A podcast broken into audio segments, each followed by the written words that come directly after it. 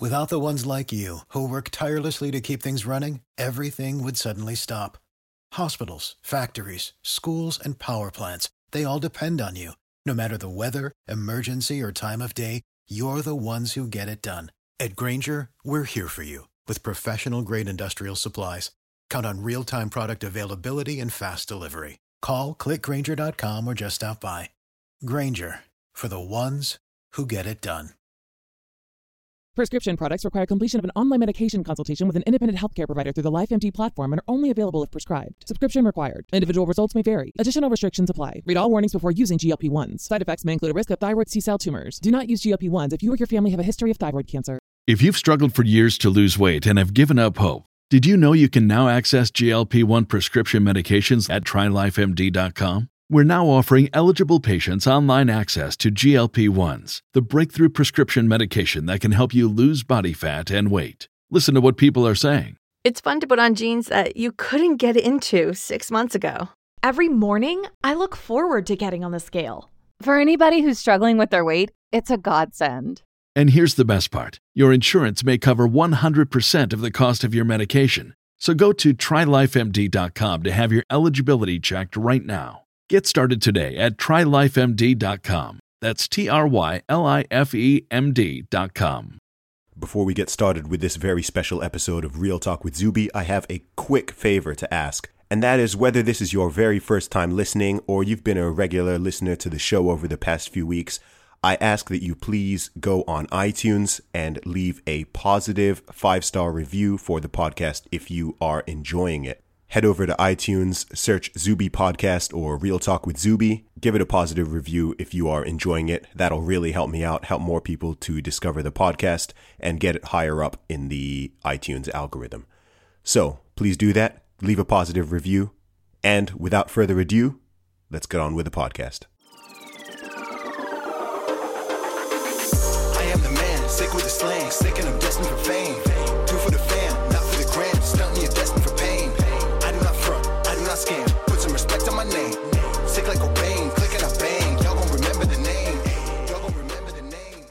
What's up, ladies and gentlemen, boys and girls around the world? I would like to welcome you back to the podcast. This is Real Talk with Zuby. And today we've got on a really, really special guest. He is a stand up comedian, he is a speaker, he is the host of the biggest free speech show in the entire world, I believe. I'd like to welcome to the show the host of the Rubin Report, Dave Rubin. How you doing, my friend? Zuby, what's going on, brother? How you doing? I'm very well, thanks, man. How are you? I'm doing good. I'm uh, just busy with life. About to leave to go to Australia for a couple of weeks with Jordan Peterson. Uh, just plowing through plenty of episodes of my show, making sure we have content while I'm gone, and uh, you know, trying to walk my dog occasionally and keep my head on straight. So uh, busy is good. Every time I'm feeling overloaded from busy, it's like, you know what? I remember the days where the alternative was there when, you know, the phone wasn't ringing and the emails weren't rolling in and, you know, all that kind of stuff. And I would much rather this situation than the other one. So it's all good. That's awesome, man. You've just given me the perfect segue there because I actually wanted to uh, go back in time a little bit and and talk about your story in terms of how you've gone from that time when the phone wasn't ringing to where you are now, where you're flying out to all these countries. I obviously met you in the UK a couple months ago, and uh, you were doing the 12 Rules for Life tour in Oxford, which is where I went to university, and that was really awesome. So that was where I met you and uh, saw both you and Jordan speak, which was really cool. I'd like to, uh, yeah, just take it way back. Tell us about your life. Like, uh, where did you grow up? What was life like for Dave back when you were back when you were a kid, teenager, all that?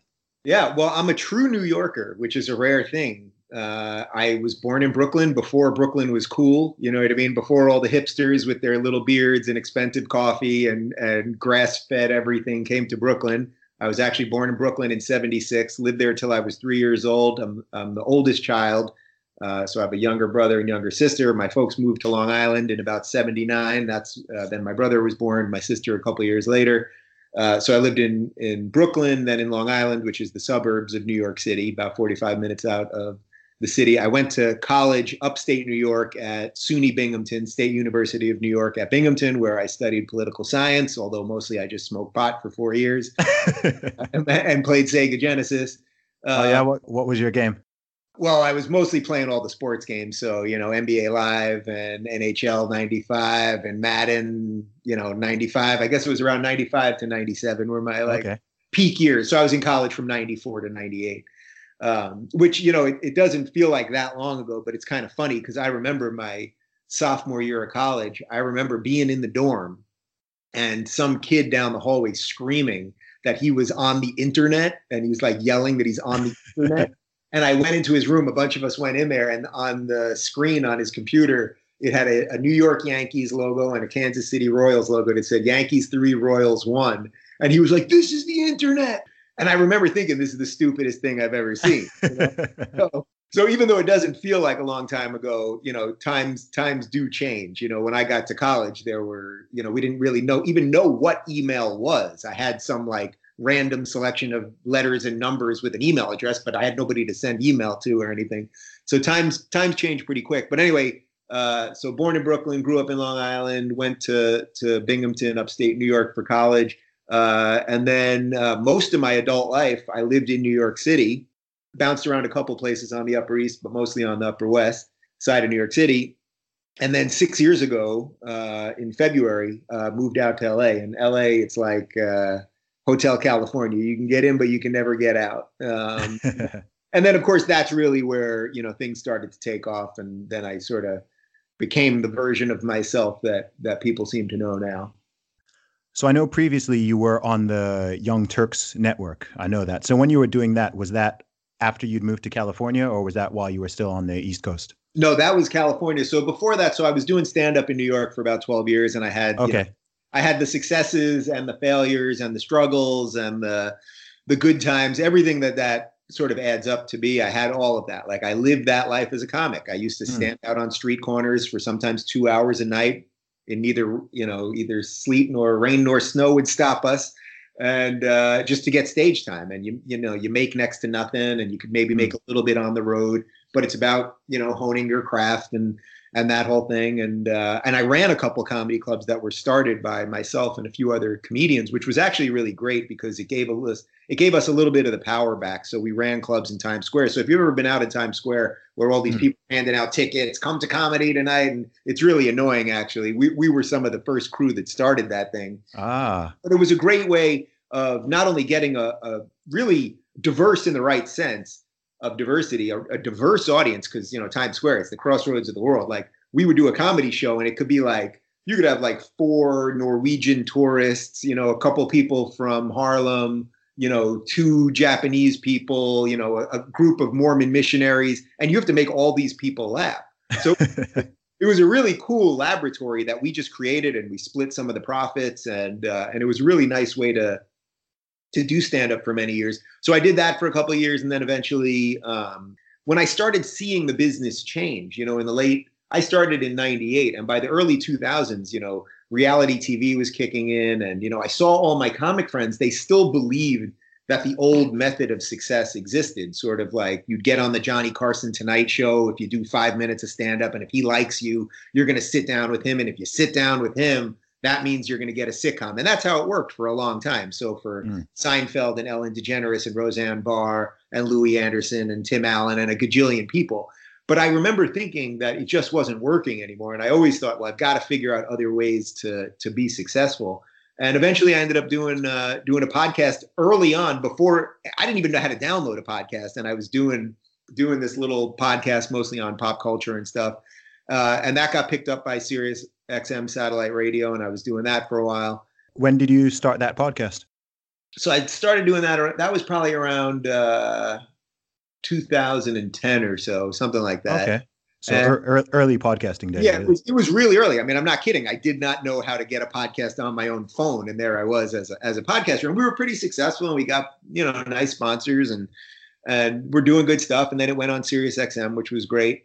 But what I realized was I wanted to be seen again. You know, like there's something about you know there, there's a beauty there's a beautiful renaissance right now happening just with audio, which is really nice because we can do this and people don't have to stare at us. We don't have to put on makeup and whatever else you might do or look a certain way or dress a certain way. It's a little more relaxed. You know, you put a camera on somebody and it automatically changes a little bit of something. Um, which I like when I'm doing my show because I think it makes people a little more professional, a little more sort of clear and direct. But there's something really nice about just audio.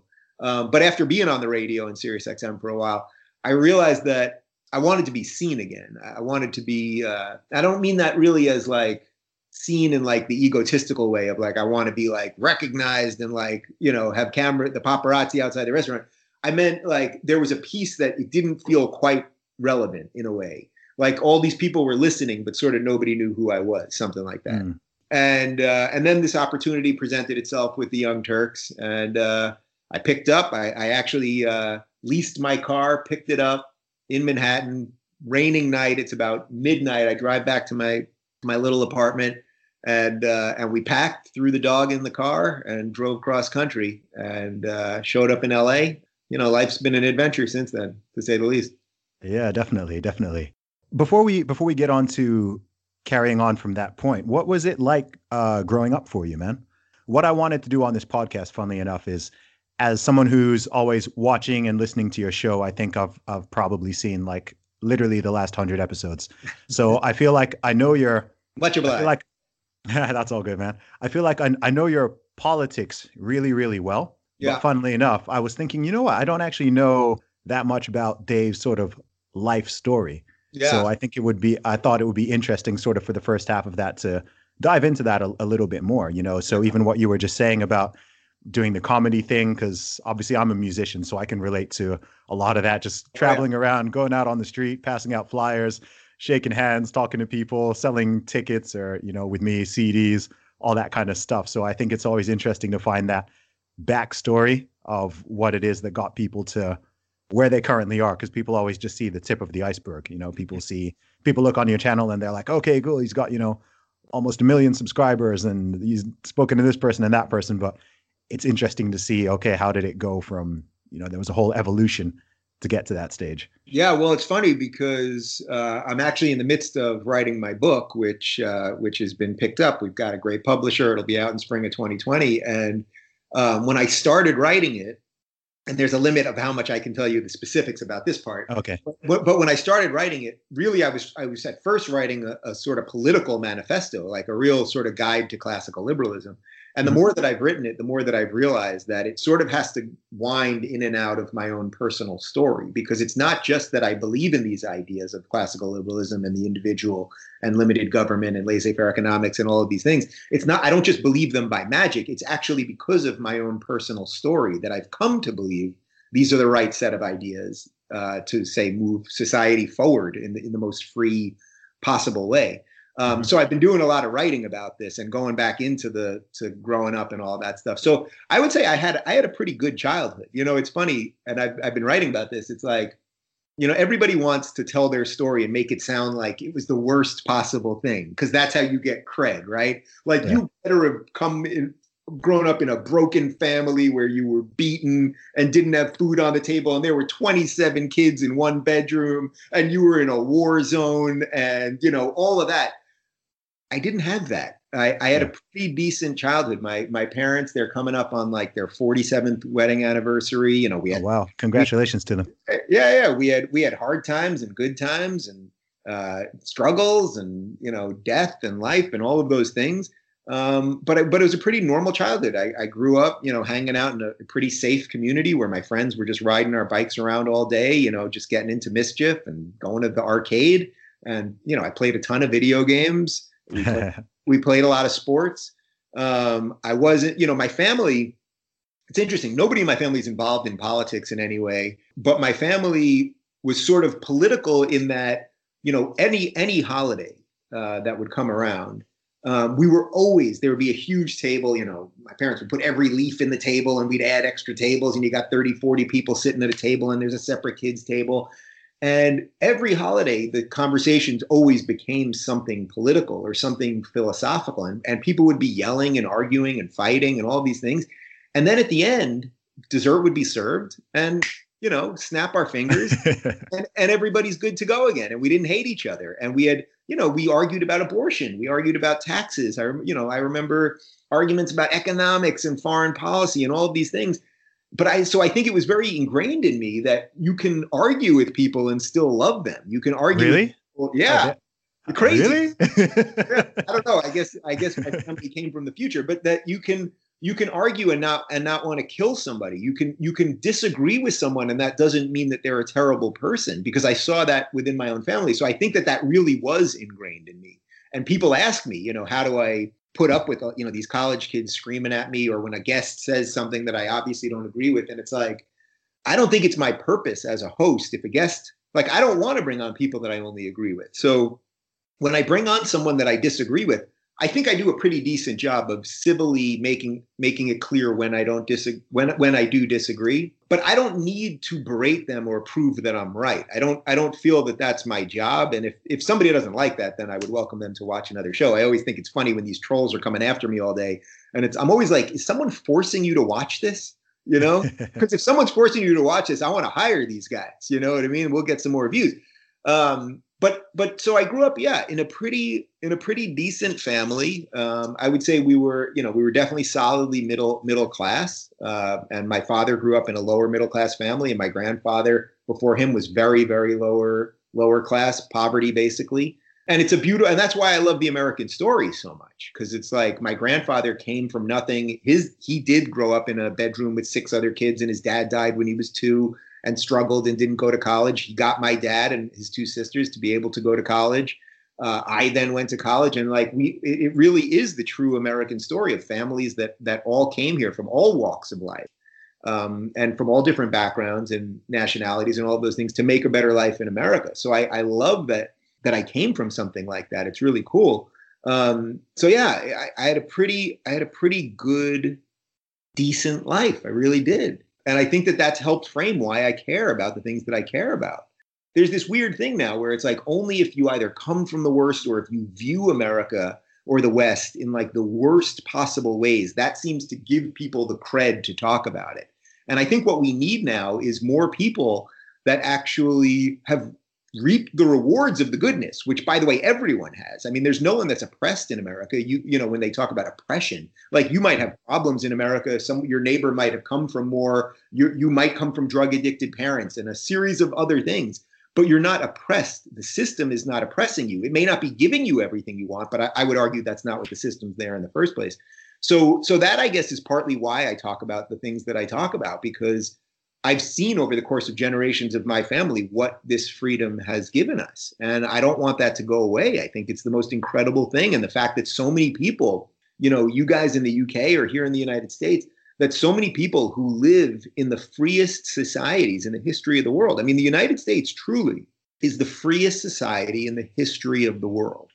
And that people are walking around, and it's not just random people, it's a good collection of people, are walking around afraid to say what they think, afraid to express themselves uh, out of fear of losing their job or the mob coming to get them or being labeled a racist or a bigot or homophobe.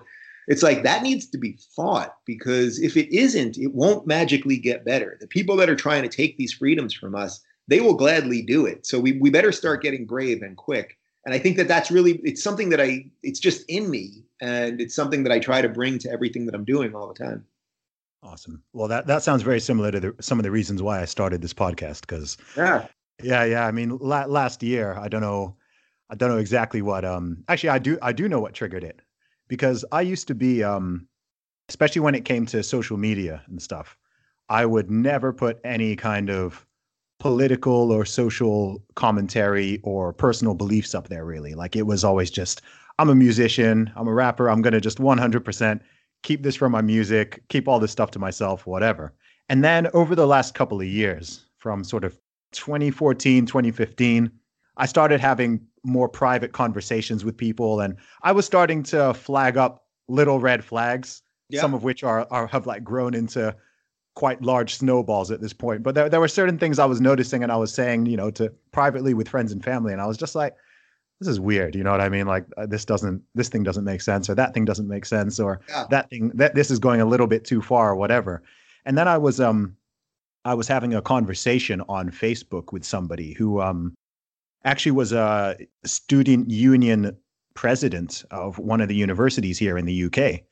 And we were having um, this is literally literally on a public Facebook post, and I was having a disagreement with him about free speech. He was essentially saying that the people who promote free speech often use it as a metaphor for hate speech, and he, he he did, that old thing of kind of saying, "I support free speech, but," especially given this is someone who's got a prominent position at the university, Yeah. I I felt I kind of had to push back on that and be like, no, like this doesn't this doesn't make sense, and I, I stated my case, and then yeah, I somehow was was labeled or or branded as being some kind of some kind of fascist or some kind of you know the usual ones. And then he he suggested that um one my views are regressive. Two that people with views like mine whatever that means i'm pretty much a centrist people with views like mine are the reason why people suffer and die which i thought was a bit extreme. And also that people like myself should not be allowed on university campuses. And i was like wow like who what do you what do you think i believe in? kind of thing so i was just so i kind of had that i reflected on that a bit and i was like wow if, if we're reaching the point where i am considered some, Yeah. some kind of a some kind of extremist or there's people who think that you know my views are beyond the pale and my views are very much in line with yours actually Yeah, So well, but you're, you're hitting it right there. I mean, the big idea is where if your views, right, and, and we can discuss what both of our views are, but this is what happens to everybody. All of the good, decent people who still have a little flickering of individual thought in their head, that still have a couple neurons going, I'm, I'm not going to give in to the mob.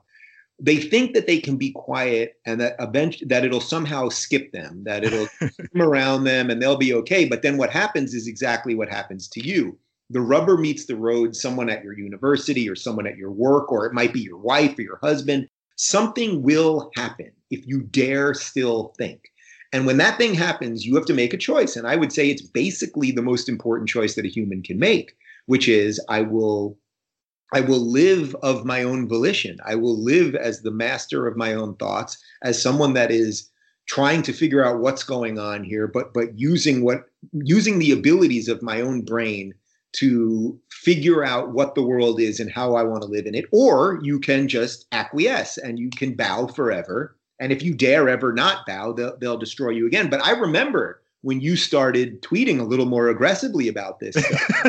that, that's actually, I think you were on my radar a little bit before that, but that's really when I was like, oh, now this is really interesting. The thing is that the the the, I, the set of ideas that generally we seem to be fighting, which is sort of this new postmodern progressive set of ideas, which you know, which at its most distilled level is just it's just a collectivism. That's all it is. That we should judge as groups and not as individuals. I mean, hmm. really, like as I sit here, so even though I know we're doing this just in audio for the podcast, think about how insane it would be for me to look at you. Now we now we've hung out before, so I know more about you. Like, so I know you grew up in Saudi Arabia, and like there are things that I know about you, right? Yeah. But if I didn't know anything about you, think how sad, depressing, and actually prejudice it would be for me to look at you and go, he's black, so he must believe this or that. And this is exactly what the, the guy or, or lady that you just referenced, and basically the, the left, as a general rule of thumb, is doing to everybody.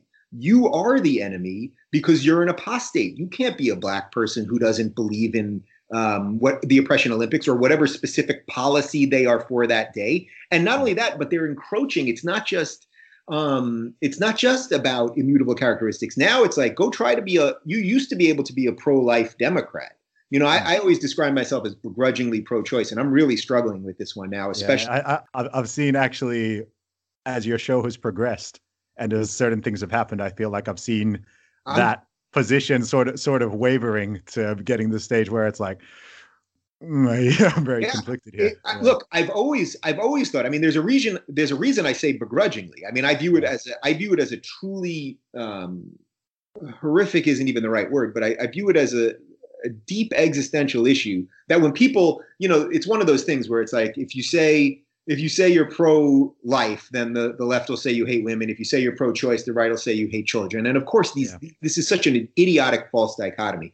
So I've always viewed it as I want the woman to be able to to basically control her body. And I and the reason I was doing 20 weeks was because they've they've proven that the fetus can feel pain by then. Now that's about five months in. I mean that there's no doubt that that's a life. Like forget forget day one.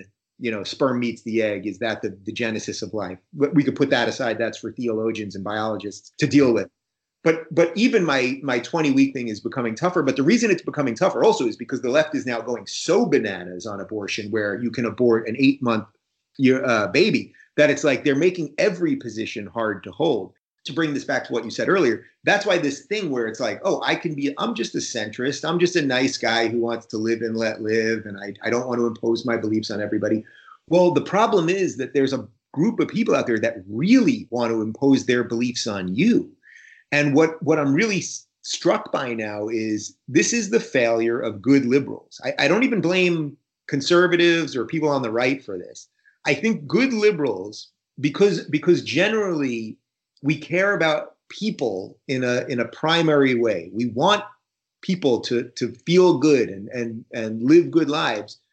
We often, although I, I now I'm saying we in a sort of loose sense, we often put aside um, rationality for some easy answers that just sound good. And that's what the left is selling right now tremendously. So they've eliminated, you know, any ability to have nuance on abortion. They they want they believe the taxes are always the answer, and and if someone's rich, they must be a bad guy. And and you know, if you even talk about a border, you're a bigot. And these are horrible positions to hold because what they do, not only are they not they're not true positions, they're, they're not originally good and sound and logical. But what they do is they cause the rest of the people that would be your allies to just be like, you know what, these guys are so bananas. I'm going to join up with some other people that I actually don't really disagree with, but at least there's some flexibility intellectually. And that's why right now, I mean, look, I would say all my allies right now, basically, and I don't like the term ally, but like all of the all of the people that I that I basically have some uh, affiliation with, they're all on the center right. You know, they're obviously tons of libertarians, but even, you know, basically moderate and secular conservatives and even some religious conservatives, there's a willingness to agree to disagree. There's an there's a richness and a desire to to debate ideas. And it just doesn't exist on the left. And when I say that, then then you, what happens is every time I say that, then someone finds some random person on Twitter that is decent on the left. And I'm not saying there aren't any decent people, yeah, but yeah. the voices that they've been empowering, um, you know, they personally attack everybody. Sorry to interject, but oh, those those decent voices on the left are often accused or labeled as being Bingo. on the right anyway. So you know when when someone says something like that of like okay who are the who are liberals who have still kind of got their their heads screwed on and who are still sane you know you've obviously got yourself you're you're big very big on the idea of classical liberalism. I'd think of someone like uh, tim pool who you know is very very rational but again to the point that he's right. he's he he always has to kind of like remind people, oh, I I, I am on the left, but well, I uh, love that. yeah. it's funny. I love that with Tim. I love that with Tim because I I like Tim a lot and I I absolutely respect him and I think the guy's a real journalist. But I always think it's funny because then he'll try. You know, he gets called. he's called alt right. He's called all these things. And then he always says this thing about, you know, well, I supported Bernie or I might support him again. And I'm like, well, that's Tim. That's the place we should argue because I, because Bernie's got the wrong set of ideas. Um, but you're you're you're exactly right, actually, because I could list someone actually at one point broke down the entire list of all my guests to figure out where they fell politically. And actually, at one point within the last couple months, it really turned out that most of them were liberal in, in the classical sense of liberalism, in, in what the UK views as a real liberal. Now, in the United States, liberal and progressive have become this monster. So the word liberal has been destroyed. Now, I, I think I've I guess I've been one of the leading people of separating those two ideas. But but there's another way to describe it um, would be, and my guest that I just had on actually, I'm not sure if it's posted yet, uh, Tyler Cowen, who's an economist out of George Mason in D.C. The phrase he uses, it's not his phrase, is a small L libertarian. Basically, is is a classical liberal that there's no real difference. If you believe in some utility of the state but you basically believe in the individual and laissez-faire economics and states rights and things like that and a limited government then you're a small l libertarian. That's basically what a classical liberal is. You guys in the uk you've held on to the word liberal. Like if i was if i lived there i could i could more i could more honestly not honestly but i could more um, effectively say i'm a liberal and have people understand what that means. Sure. so so that's that's the difference there. But you're you're quite right that I could list off a zillion liberals that I've had on the show, but they're all considered apostates by the left. And that's yeah. what the inherent problem is. So, given that definition, where do you even think that the divide between classical liberalism, small L libertarianism, and yeah. conservatism even is? I mean, I think it's I think it's good that they're all consolidating. I think that's Yeah. I think that's actually a great thing. But those things you just said there, like small government, state Mhm. rights, I guess things you know, perhaps lower taxes, um, freedom of the individual, all those kind of things. Those are actually, if someone was to list what conservatism is, Conservatism, yeah. that, it, it- that also sounds very much like conservatism. Sorry, maybe not conservatism like 50 years ago, yeah. but modern day conservatism. There seem to be gigantic overlaps there. So, how do you even define those terms for yourself now? Yeah, so this is where we live in a time where there's so much upside down right now, and I would say that the you know there's a lot of metaphors that I've heard on this uh, that the Trump election caused the chessboard to be thrown upside down. Now the pieces are everywhere. You know, I likened it on my show to um, you know what everyone wanted before Trump was elected was a panther in a china shop. We didn't want the bull to come in and wreck the whole thing, but we wanted a panther to come in and you know whack whack something off the you know off the desk or off the uh, shelf. But you don't get you don't get a panther in a china shop. That's why the phrase isn't panther in a china shop. You get a bull in a china shop and that's that's what we've got. So anyway because of the trump election everything is sort of upside down right now. So it's like if you you would have thought that the republicans uh, or say the right in america was traditionally more for war or nation building or george w. Bush style you know iraq style invasions that kind of thing trump is very isolationist now scaling back out of the world is that should be a, something of the left, but they hate Trump even though he's doing those things. Keep in mind, Hillary and Joe Biden, by the way, voted for the Iraq War. So everything is is sort of upside down at the moment. But to answer your question, which is the which is the right question, I think, which is all right. Well, if you've got classical liberals and and libertarians and conservatives and this this center right wide tent growing, what are the differences that they have? I mean, one of the differences that they have, and I think we have this more in America uh, than you guys have in the UK, is that conservatism it, for about 20 at least 20 years but probably more got really crossed up with the religious right. So this is where they became rabidly anti-gay marriage let's say or not forget put a gay marriage aside they became rabidly anti-gay to be a conservative that doesn't make sense because you would want limited government. If you believe in the individual then you might say that you might find that because of your religious beliefs that being gay is immoral. Okay i don't believe that but you might as a conservative.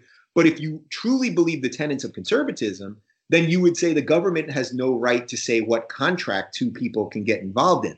So mm-hmm. so unfortunately the right got got really crossed up with that. And there's many reasons and there's been plenty of books written about this. I mean this was partly because of uh, Ken, Mehlman, who ran uh, George W. Bush's reelection campaign and saw gay marriage as a real wedge issue, and and Karl Rove and a couple other things. Um, but what I'm what I'm very uh, enthused at at the moment is that I see a secular conservatism really taking root. I just had Heather Mac Donald on my show from the Manhattan Institute, who's a secular conservative. Uh, this Tyler Cowen, who I had, he's a libertarian, but but secular. You know, there's a lot of secular libertarians.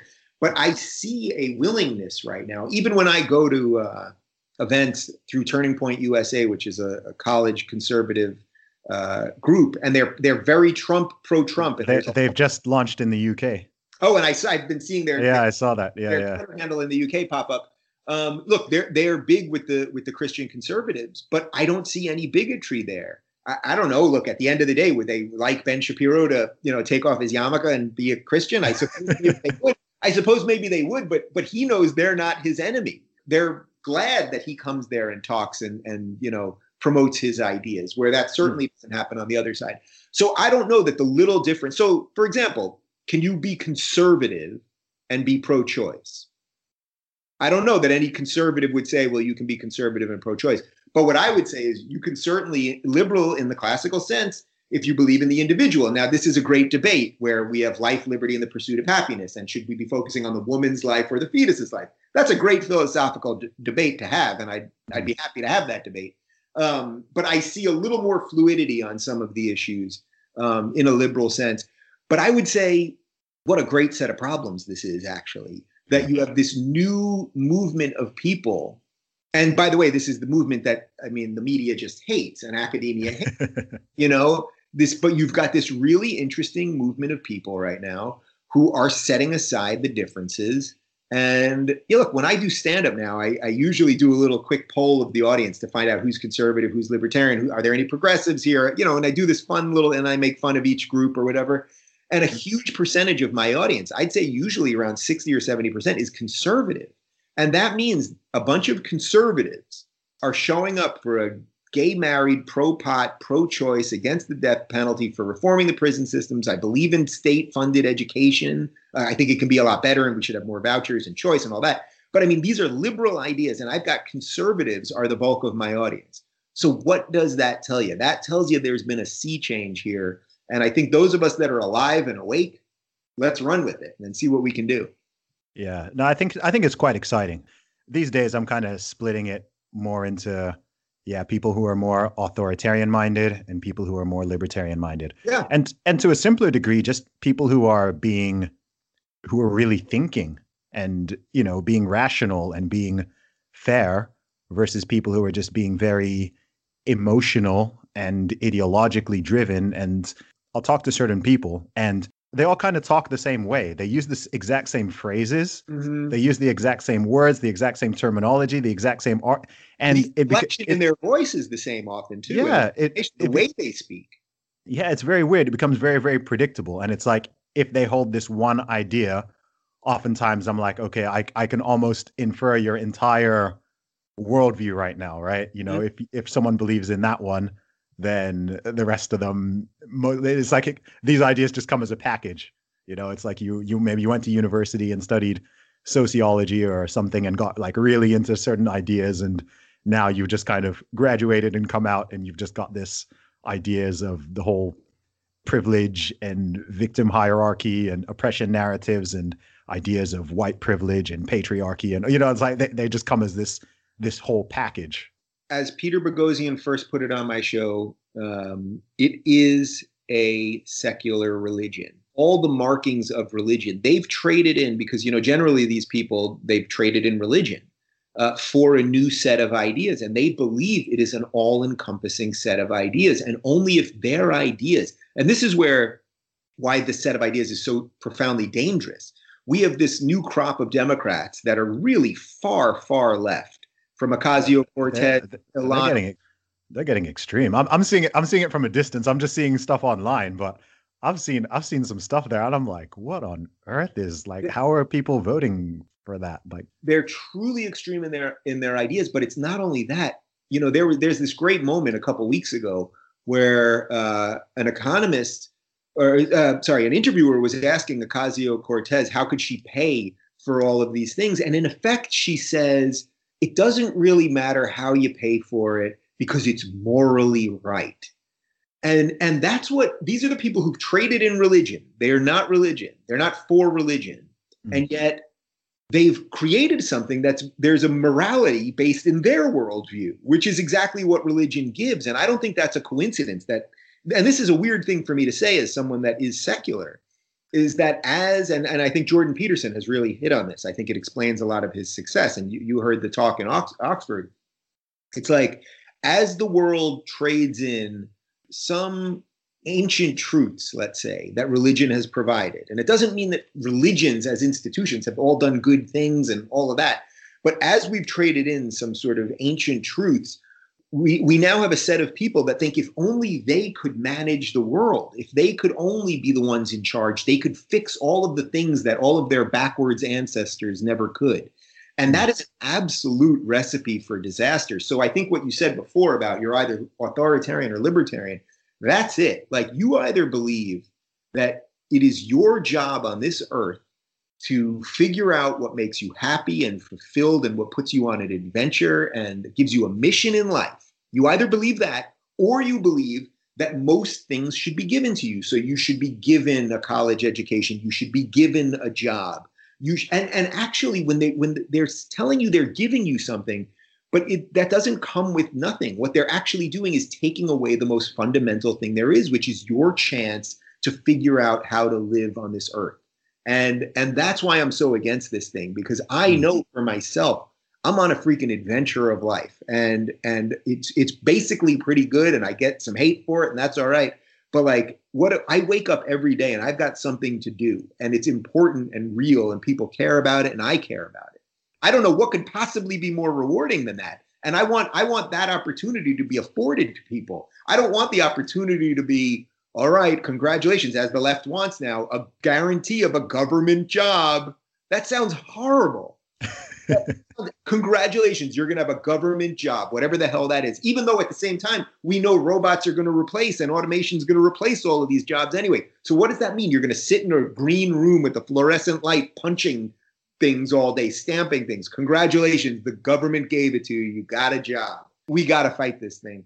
Yeah, well, I think what's really interesting with the consolidation as well, touching back on what you said about this whole progressivism slash intersectionality religion cult thingy whatever it is belief system. I think what's interesting is i think even people who are atheistic traditionally even some pretty vocal atheists um, or agnostics i think a lot of people are starting to better understand religion in terms of the role and function it plays in society so i think oftentimes when people talk about religion. So I mean, I'm I'm a Christian myself, but I think oftentimes if I'm if I'm talking to an atheist, we're talking on two different levels. Mm-hmm. So I think not all atheists, but I think a lot of atheists have a very shallow understanding of religion. To be honest with you, so they'll just look at like the literal things. They'll be like, okay.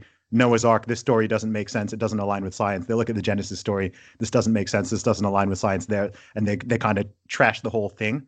But in terms of the function of religion, in terms of getting to where we are now, and lots of the ideas that have been instilled, certainly in Western society, and just giving people a big tent to gather around. Also, some of the charitable aspects of it. So, what's the best way to say it? I think a lot of things over the past couple of decades seem to have been like there's been an effort to break them down or root them out. That goes from the traditional nuclear family structure to um, belief in religion and other some of these other things that have been around for a very long time and it looks like certain people just want to then it's like they're kind of creating this fracture and then trying to use the government to exactly. fix the fracture right? So you break away you so you've kind of damaged the family unit via certain methods and then you so now you've got way more single mothers you've got more fatherless homes you've got this you've got that and now it's like oh now we need the government to to patch this thing. It's like you've torn away religion and the the charity that comes with it right? Like every religion has a very big charity aspect like giving is a massive it's a massive massive fundamental part of all three abrahamic religions. Well generally it's, religious people give much more in charity which is ironic because you know the, the, the postmodernists will say that the religious people are all selfish and they you know they only care about themselves and all that.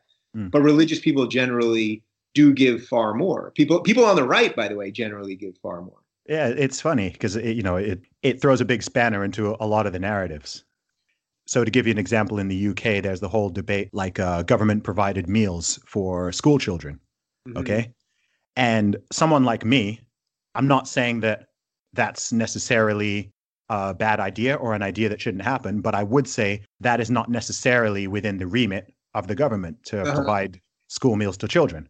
Okay, I'll say that, and then someone will, you know, come and start throwing accusations at me of yeah, how, how, I, how I want kids to starve and die and stuff. And I'm like, no, I'm just saying like, a family and b charity, community, churches, like what I'm like, these are things that can be done without needing to force it from the very top Right. Yeah. So the question is so the question is is it the purview of the government to do that? And when it's always easy to say yes that it's the purview of the government to do everything. No one wants a child to starve. What's the easiest thing to say?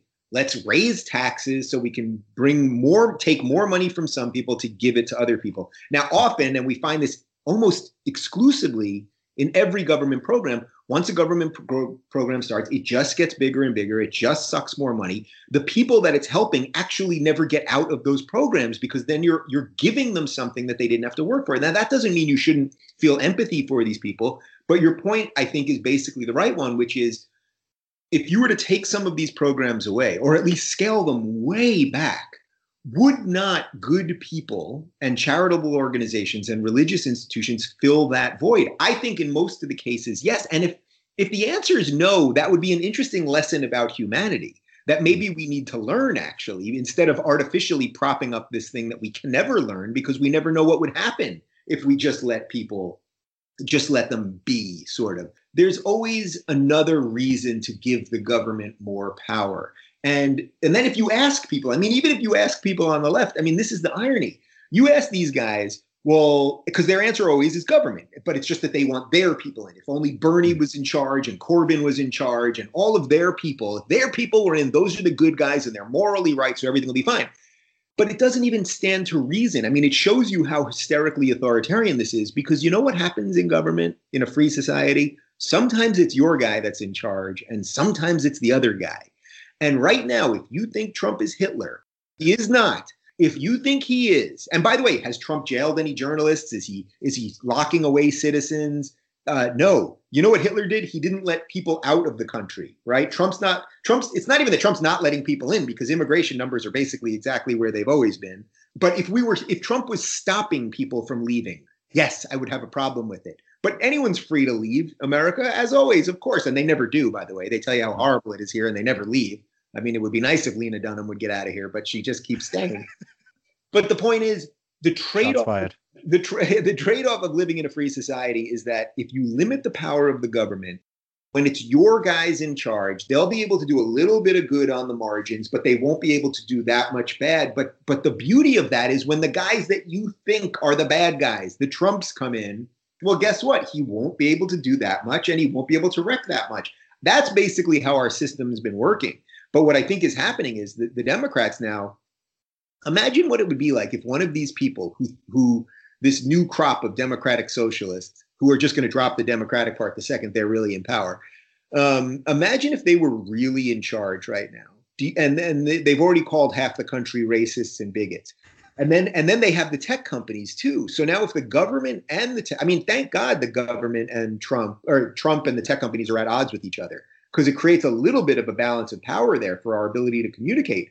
But what happens when the tech companies are all lefties and then the government's all lefties and then they've called you a Nazi and me a Nazi? Will we have any right to be on any of these platforms? Can they use the government to to you know look at our taxes or whatever else they want to do? Which, by the way, the Obama government did do uh, on uh, you know tax charitable organizations that were on the right, Tea Party organizations. Trump, as far as I know, isn't investigating any left wing charities. So it's like we're we're in a really weird spot and i would say the only solution to it always is just scale back the power scale back the power. You keep more of your money you live however you want to live and just as long as you don't come on my property and do it uh, we're, we're going to be good basically. Yeah. So dave tell me a little bit more about your evolution to reach the stage and reach these positions that you now hold I know that previously, of course, like we said at the beginning, you were on the Young Turks Network, which is very left leaning from the videos I've yeah. watched. Yeah. So you studied political science at yeah. college. At that stage, where would you have positioned yourself? Would you have called yourself uh, progressive or just have your views changed that much or i mean back then back then when i was in college 94 to 98 i don't know that progressive there were there was an, an, idea of a progressive, but it wasn't the thing that it is now. I was liberal. I always consider myself liberal. I mean, on my nightstand next to my bed right now, I have John Stuart Mill on Liberty, and I would recommend that anyone, when people always ask me like, "How do you get into these ideas?" You could read on Liberty in an hour, um, and have a great um, wealth of knowledge given to you about about the individual. I would say I was liberal, but I didn't I wasn't as limited government as I am now for sure. Like I actually thought, and then, you know, Peter Thiel said something interesting to me. Peter Thiel, who of course is the, the co-founder of PayPal, um, and uh, and he's a libertarian. He always says, you know, I wouldn't be libertarian if any of it worked. And his point is the system doesn't work anymore. So the only way to reset it would be to take some power away from it. Now I've, I've illustrated that obviously while we've been talking here. Um, but I, so I would say I was a liberal, but I was more, I believed in government. I believed that government could do these things. I also didn't, I hadn't woken up to how all of these government programs usually do bad things and keep people in poverty. And the more guns you take away, the more crime there is, and all of these things that now I see, I see statistics and evidence of, which I don't know that I was, maybe I wasn't paying enough attention in college. Maybe I wasn't taught these things. As I said, I smoked a lot of pot. So I'm not, who the hell knows? Who the hell knows? But um, I would say, you know, there were several moments. Look, when I joined the Young Turks, I, I basically considered myself a, a, progressive, and I was around that whole thing. you know, there were several moments that woke me up to it. I would say, you know, the, the when Sam Harris uh, was on Real Time with Bill Maher and, and Affleck called them gross and Okay, racist. yeah, yeah. They, that was the real wake up for me because it was such a clear example of whoa, you try to have a nuanced conversation. In this case, discussing the difference between Islam, which is a set of ideas which you should be allowed to criticize, just the way you could criticize um, the Old Testament, or you could criticize a political party set of ideas, or if you if you're a tennis player, you can criticize the rules of tennis. Um, that's different than being bigoted towards people. You should view people as individuals. But anyway, so that was one where I really saw the left go completely bananas and start calling people like Bill Maher, who's been the standard bearer of the left forever. Now he's a racist. So it was that one. Then Charlie Hebdo was basically the final straw for me because I saw so many people on the left saying, "No, you're you're you're poking the bear, and you can't make cartoons about these things." And it's like, wait a minute. These the people that you don't want to upset because of cartoons. Guess what? They don't like gay people. They don't like gay marriage. So are my odds to have gay marriage? Like, well, what they call it. I mean, it's a line from George W. Bush actually that I think was maybe written by David Frum, but the soft bigotry of low expectations. It's not David Frum actually. It's a it's a different speechwriter, but the idea that certain people, based usually on the color of their skin, should not be treated the way we treat everybody else because they obviously think that they're idiots or something. I mean, that's actual prejudice. I'll jump in there and I'll say that I think that currently that's the most prevalent Yeah. and widespread form of what I actually consider racism is that is that soft bigotry of low expectations and also that idea that people who look a certain way or from or from from a certain place. I mean I think this happens with with gay people as well is that they must subscribe to this set of ideas and dogma. And if they don't whether that's Kanye West or someone like myself has caught a lot of flack or any black conservative that's out there in the US or the UK or whatever, you know, there's this idea of I've had literally like white guys or white women es- essentially trying to tell me what I should Yeah. think or what what I should believe in or whatever, you know, trying to imply I'm some kind of traitor to my race or so. And, I, and I'm just like, do you not realize how this goes? Uh, The whole Kanye West debacle last year. I was Yeah. just watching that with with my mouth open. You know what that that CNN segment when they were saying, "Oh, that's what Yeah. happens when when Negroes don't read," and I was just like, They're This is- racist. I I, mean, was like, "This is man." But the thing is, you I, I don't want to become what they are. But you're Yeah. right that this is the new pernicious racism of the day. There are no laws that are stopping you from doing anything. You it's your life to live. Go live it. But they have created, they're the ones that see racism everywhere. And if you look for something all the time, you will find it. And every time you find it, no matter how small it is, you have to keep blowing it up into something bigger and bigger. Actually, one of those wake up moments that I had was I was on the Young Turks and one of the guys they were always you know they were always obsessed with fox news so every day it was like what happened on fox news they're irrelevant but we're going to talk about them for an hour and they were playing a clip of fox news and there's a guy on fox who's a conservative by the name of david webb he happens to be black and i he's a Oh, friend of mine Is he the one who was accused of Yeah. having white privilege recently? Yeah. so this this is think about this so we'll talk about that in a second but think about Yeah, this. yeah. This is about five years ago so this is five years before this incident that you're talking about Okay. um, David Webb happens to be black, but he's a conservative, and I was on Sirius XM with him. That's where we got to know each other, and we used to go out to dinner and have drinks and all that. This is a good man who believes in conservatism, and he happens to be black. Well, I'm on the air with the Young Turks, and one of these guys, he, a white progressive male, he kept saying how David Webb is a sellout and a token and an Uncle Tom and all of this, all of this stuff. And I, I wish I had said it on air, but it was one of the crystallizing moments for me where I was like, whoa, you guys are the racists because I know David. I know this man you're talking about. I know his set of beliefs and that he believes them to be true. And you think by because you look at him and all you see is a black man that he does not subscribe to you want what you want him to subscribe to. So now you're so enlightened that he must be a sellout. And that is bigotry. And it, by the way, it's a perfect segue into what you just referenced, which happened just a couple weeks ago. And by the way, the woman that he was on the air with with that, and this is a you, do you want to explain it for the for the audience that maybe didn't see it? Areva Martin was the one he was on with, and I've had her on the show as well.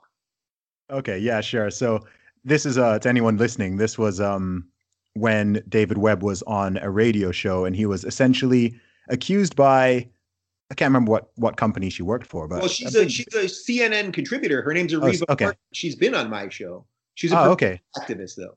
Okay, yeah. So she accused him. There was something he said about his progress in the world of media and radio, Yeah. and saying that his color never held him back or something. And then she jumped in and said, "Well, this is a something like this is a perfect example of white privilege." And he was like, "What are you talking about?" And she was saying, "Because you're white, you haven't experienced X, Y, and Z." Yeah. And this and this is like this isn't even like a light skinned black guy. This is like a, a, black, a black black guy. Yeah. And he was just like, sorry. the best part of this thing is that so then he calls her out and then she just crumbles the way they always crumble she goes she goes well my people gave me the wrong information which obviously is made up. What are you saying? That your people tell you the skin color of who you're talking to? Well you're talking to a white person today. I mean if, that's true then her people are all racist.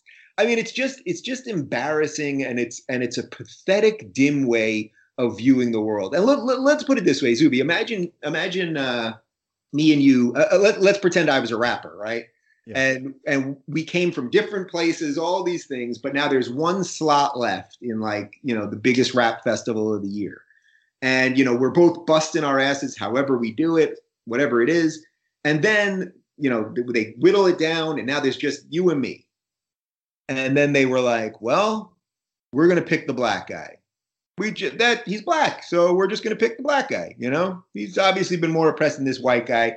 Now, forgetting the fact that I'm gay, which I don't want any credit for, but or imagine if they were, imagine if depending on which way they view the oppression Olympics, if they thought, mm-hmm. because some people think gay is above black, most think black's above gay, and and usually Muslims above all of those, but you know, some combination of there. If they were like, you know what, Rubin's gay, so we're just going to go this way. It is the antithesis of what it is supposed to be to be human, and that's why we got to fight it, man. That's why we got to. Absolutely. I was going to say at that stage, I could, I might quickly change my gender and then Right. see if I can, uh, I'll identify as something else for the time being That would see be if that can, see if that can, beautiful woman, by the way. oh, geez. I, I dread to think that mere vision scared me um, with this beard as well. Yeah. Awesome, man. I know we're, uh, I know we're coming up to the last few minutes, Dave. So I wanted to ask you about this, uh, this journey you're, you're going on so far. So I know you've got the, you've got the book coming out. When's that, when's that coming? The book will be out in spring of 2020. You know, there's going to be like a slew of books coming out in the fall of 2020, right before the election. So we wanted Yes, to get it out a little, a little bit before that. Can't believe there's an election next year. Crazy. I That's another segue. So, where do you think? I know, I know, predictions are tricky, and people are gonna uh-huh. people are gonna come back to this. But where do you think that's gonna go? Do you think Trump is gonna get reelected? Do you think the Democrats are gonna return to some semblance of sanity? And No, well, there's maybe- there's no there's no sign that the Democrats will return to sem- eh, any semblance of sanity. I mean, you know, when the when the governor of Virginia was doing these, you know, eight nine month abortion comments the other day, I was Wow. tweeting out, you know, is anyone is anyone on the left or a Democrat going to just stand up and say, you know, I'm pro-choice, but this is bananas, and I didn't see it anywhere. Mm. There's, you know, they're talking about, you know, 70% marginal tax tax rates, and if that, which means that if you live in New York City and you hit those high rates, you'd actually pay 84% in taxes after city and state taxes. These are crazy things that sound good They don't even sound good though. Well, Right. t- to me, to me, they sound terrible. in the most in the most res, in the most low resolution way. They sound good because it's like, oh, let's take from people who can do whatever they want. Or Elizabeth Warren, you know, some billionaire bought a yacht, so we're gonna have a, a billionaire tax. And it's like, do you know how many people he employs? Do you know how many people made money off of this guy being able to buy this yacht or anything? But but even putting all of that aside, you, what right do you have just because you Yeah. feel like taking more from someone it doesn't mean you have a right to do it so i would say there's no evidence whatsoever that the democrats are going to moderate i don't know where any of the decent liberals are i have no idea I was going to say they're on the right.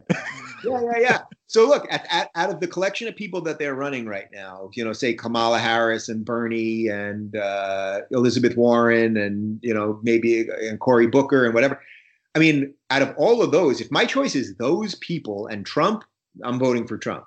And i say this as someone that didn't vote for trump in the first place um, and i and i still have all sorts of res- reservations about him in a certain way but if that's my choice, then then I'm voting for Trump, and I suspect that most people would too.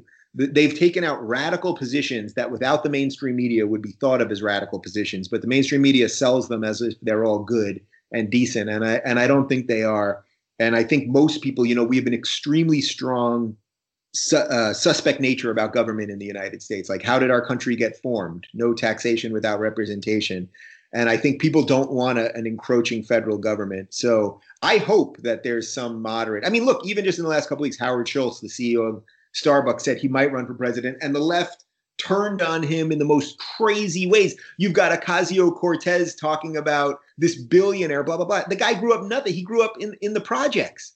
This guy, like he's a he's a self-made billionaire. It's awesome. It's the American story. Everyone would want that story. Yeah. But now he's the bad guy too. So if you want to find bad guys everywhere, I'd say join them. But if you want to find something that's basically um, intellectually flexible and uh, you know you've got you've got MAGA people on the right, you've got never MAGA people, you've got neocons, you've got you've got classical liberals, you've got ex lefties, you've got libertarians. It's like there's a lot of room there to to find some common ground, and that that's the space that I'm interested in right now. Yeah. This is my personal opinion. I, I catch flack for this all the time, but again, from an outsider perspective, looking out from the UK over to the USA, to me, it looks like Trump is doing a pretty good job. I, th- I feel like with Trump, you've got the people who look at what he says or what he tweets, and then the people who look at what the policies are and what's actually Bingo. happening. As as far as I'm aware, you know, I can understand people not liking his personality, thinking he's offensive, thinking he's too abrasive. Like I get all that. Yep. But looking at what's happened over the last two years, I don't know. You're in the U.S. I'm in the U.K. But it looks No, like it looks like things are pretty pretty good. I always say to people, it's like when people are going on like some crazy anti-Trump tirade, and it's not like I'm a Trump cheerleader, but I always say, well, all right, remove the tweets for a second. Remove remove some of the way he speaks and his affect and the tweets. Give me policy. Give me policy. And actually, are we are we going into more wars? No, we're actually way scaling back wars in Syria and Afghanistan and everything else. There's there's good talk in North Korea.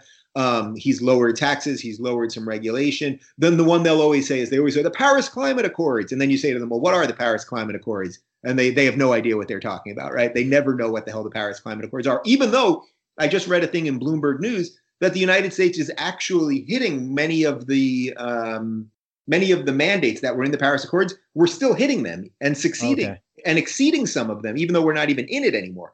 So people just don't know what they're talking about. And I think if we could stop focusing on the show, you know, the endless Twitter wars and the fight, you might step back and go, "Whoa, America's America's doing pretty well." And and I don't know where they're doing it better. So maybe we should be uh, a little more careful before we throw the baby out with the bathwater. And that sounds like a good place to end. Awesome, Dave. Thank you so much for coming on the podcast, brother. Yeah, good luck. And, um. Thank you. I'll uh, hopefully be out in the states I at can some. retire. Okay, what would you say? get this thing so big that I can retire. Oh man, I well, I'm I'm I'm down. I'm, I'm working. All right, thanks, man. I am the man, sick with the slang, sick and I'm destined for fame.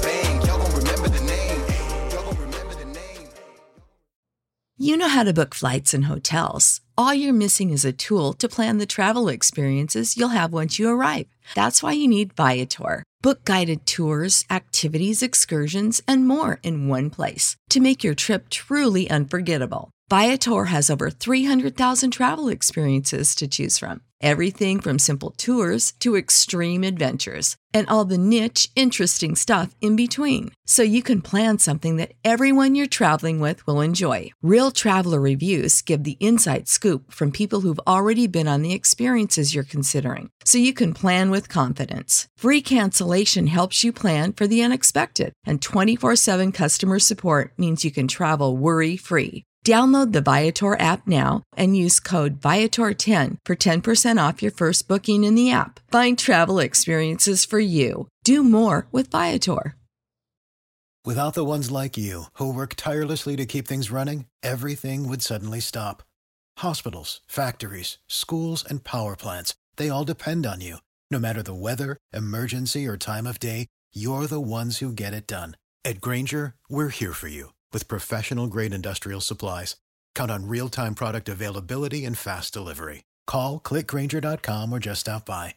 Grainger for the ones who get it done.